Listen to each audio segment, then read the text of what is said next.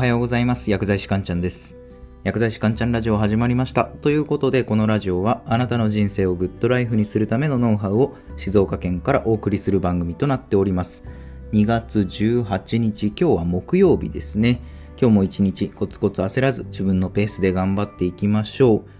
う。で、今回はですね、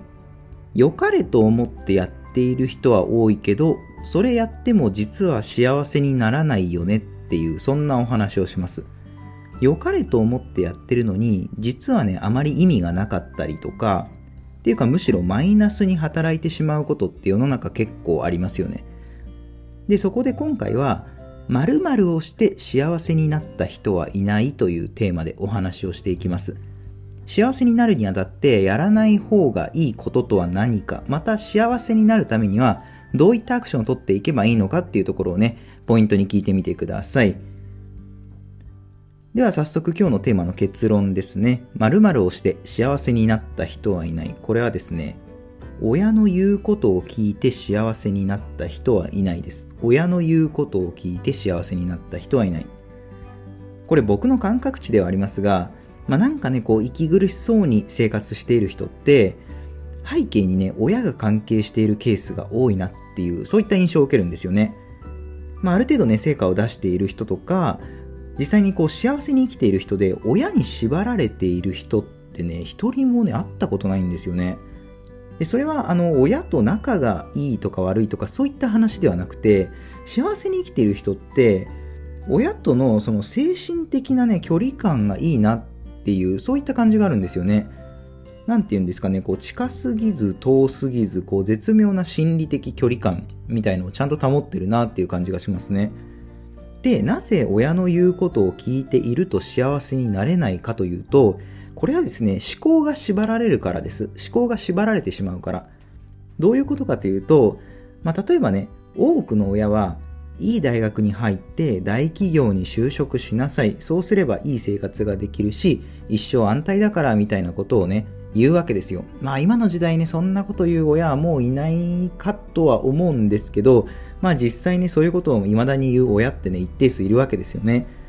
で、それを真に受けちゃった子供は、まあその通りのことをするわけですよね。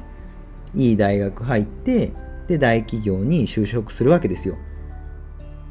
でもですね、それで、ああ、大企業入れた幸せだってなってる人って、あんまり聞いたことないですよね。幸せになれると思って親の言うことを忠実に守ったはずなのに、蓋を開けてみたらなんかこう息苦しい生活しかなかったみたいな。うん、それこそね、大企業の会社員で、タワーマンションの最上階でなんかこうのんびり幸せそうに優雅に暮らしている人って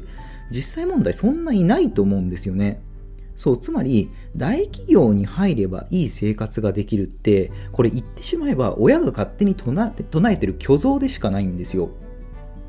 まあそれよりかはね、むしろ親に縛られないでまあ、それこそね、大学とか行かないで自分がね、興味ある、ななんかね、そうですね、例えばプログラミングとか動画編集とかを学んで、なんかこうエンジニアみたいな立場としてこう生活している人の方が、なんかこう幸せに暮らしてる人って多いなっていう印象を受けますよね。でしかもねそういう人ってなんか変にこう生活レベルを上げることに対してこう貪欲でもないんですよ。そこまで生活レベル上げたいって思ってる人そんないなくて意外とね質素な生活をしている人の方が多い印象を受けますよねそうなので大企業にあの就職してなんかいい生活ができるっていうそういった親が唱える像っていうのは実際現実には存在しないんじゃないのかなっていうふうに僕はね今思思いますよね本当に。そうつまりね親の言うことを聞くってまあ親といえど違う人間の思考を無理やり自分に植え付けることと同じじゃないですかじゃあ興味がないことをいやいややらされて成果が出る人ってこの世にいるんですかねっていう話なんですよじゃあ例えばサッカーで言うなら親にサッカーを無理やりやらされて一度も楽しい思う思いをしないでその一度もね、サッカーに対して、ああ、楽しいなって思うことなく、プロサッカー選手になった人、なれた人っていますかね？多分おそらくね、一人もいないと思うんですよ。そう、大切なのは、経済的な自立よりかは、精神的自立の方がね、僕は大切だなって思うんですよね。その親の言う通りに生活をして、まあ、経済的にね、自立はできたとしても思考が親から自立していないと幸せにはなれないんですよね。で僕の友人にですねこう仕事のことでちょっとね鬱っぽくなっちゃってる友人がいるんですけど、まあ、その友人の名前を仮にまあ山田君としましょう。でそのね山田君に話を聞いてみるとですねこうなんかね聞いてて思うのがやっぱね山田君のね心にはね結構親の存在がねうんなんだろうすごい大きくあるんですよね。心の中にねなんかすごい大きく親の存在があるんですよ。山田君のねお父さんはその農業系の会社を経営していてお父さんはどうやらその息子である山田君にその会社を継いでほしいみたいなんですね。でそういうことでで高校を卒業した後山田君は、えー、農業系の大学にまあもう半ばねもう半強制的にもう進学させられたんですよお父さんに。そう山田君はお父さんの言う通りに、まあ、別にね興味があるわけでもない農業系の大学にね実際に進学したんですよ。でまあ大学出るじゃないですか。で大学出た後はお父さんの会社を継ぐにあたってその山田君はね実際にお父さんの会社の社員になって、まあ、少し上のポジションでこうしばらく働いてたみたいなんですね。まあでもねそうやって山田君そのお父さんの会社で仕事しててなんかこうやっぱしんどいっみたいなんですよね。しんどかったみたいなんですよ。それはあの業務自体がしんどいっていうよりかはなんかこう自分に合わないなっていう感じが一番しんどかったみたいなんですよね。まあそれはそうですよね。山田君がこう自分で自分自身で希望した道ではないわけですからでそうこうしてるうちにね山田君はね結構メンタルが病んじゃったわけなんですよ。でまあ見かねたお父さんがその息子である山田君に対してお前一体一旦会社辞めて少し、まあ、外で休んでこいっていうふうに言ったわけですよ。まあ多分ね、また戻ってこいっていう意味合いでもね、言ったとは思うんですけど、で、山田君はね、お父さんの言う通りに、一旦ね、そのお父さんの会社を辞めて、他でしばらく働くことになったんですよ。で、山田君にはもともとすでに結婚してる妹さんがいるんですね。で、ある日、山田君にお父さんから連絡があったと。で、これがね、結構問題で、問題でというか衝撃で、お父さん何て言ったかっていうと後継ぎはお前じゃなくて妹の旦那さんにするすることにしたっていう連絡だったみたいなんですよね。そう山田君はねその連絡を聞いた時にねもう絶望してしまったと。いやそれはそうですよね。お父さんの会社を継ぐために興味もないような大学に進学させられてでそのお父さんの会社継ぐためにこう自分のねペースでね一生懸命頑張ってたところをやっぱ妹の旦那にねもう後継ぎを決めたなんてね、言われてしまったらもうたまったもんじゃないですよね。いや、何のために自分は頑張ってきたんだみたいな感じになっちゃうわけですよ。まあ言ってしまえばね、もう生きる希望をね、失うほどのね、その電話は出来事だったわけですよ。で、そっからね、また山田くんのね、メンタルが病んじゃったんですけど、で、まあこっからね、何が言えるかっていうことをね、考えてほしいんですよね。で、いろいろね、意見は出ると思うんですけど、その山田くんのね、進路を無理やり決めたお父さんが悪いとか、何でもかんでもね、親の言うことを聞きすぎた山田くんが悪いとか、いろいろ出てくるとは思うんですけど、僕はですね、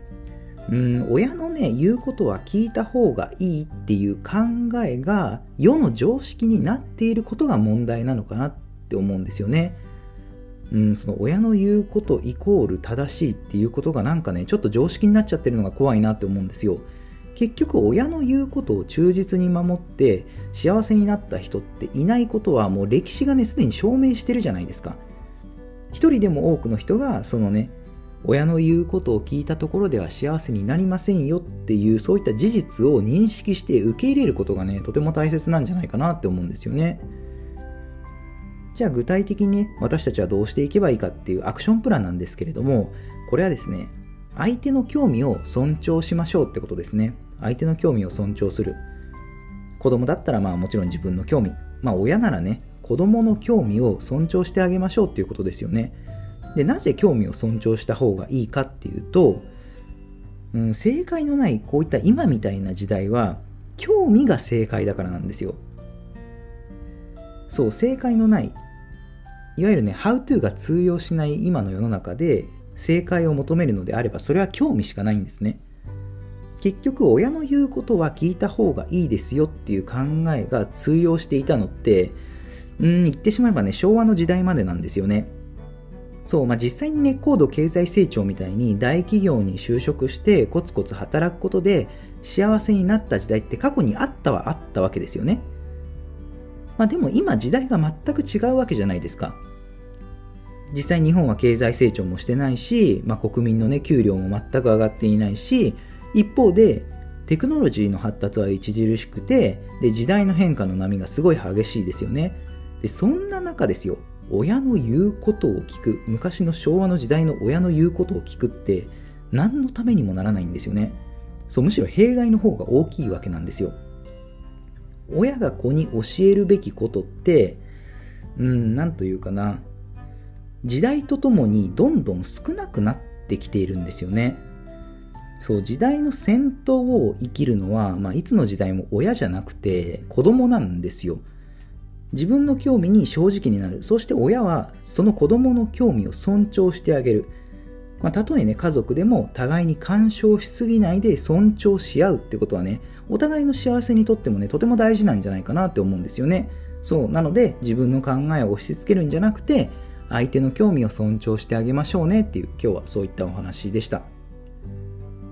では最後まとめですね。今日のテーマ、〇〇をして幸せになった人はいない。これは親の言うことを聞いて幸せになった人はいないですね。で私たちは今後どうしていけばいいか、具体的なアクションプランは相手の興味を尊重してあげましょうということですね。では今日の内容は以上になります。いかがだったでしょうか？あなたの人生がグッドライフになりますように薬剤師かんちゃんでした。では皆さん良い一日を。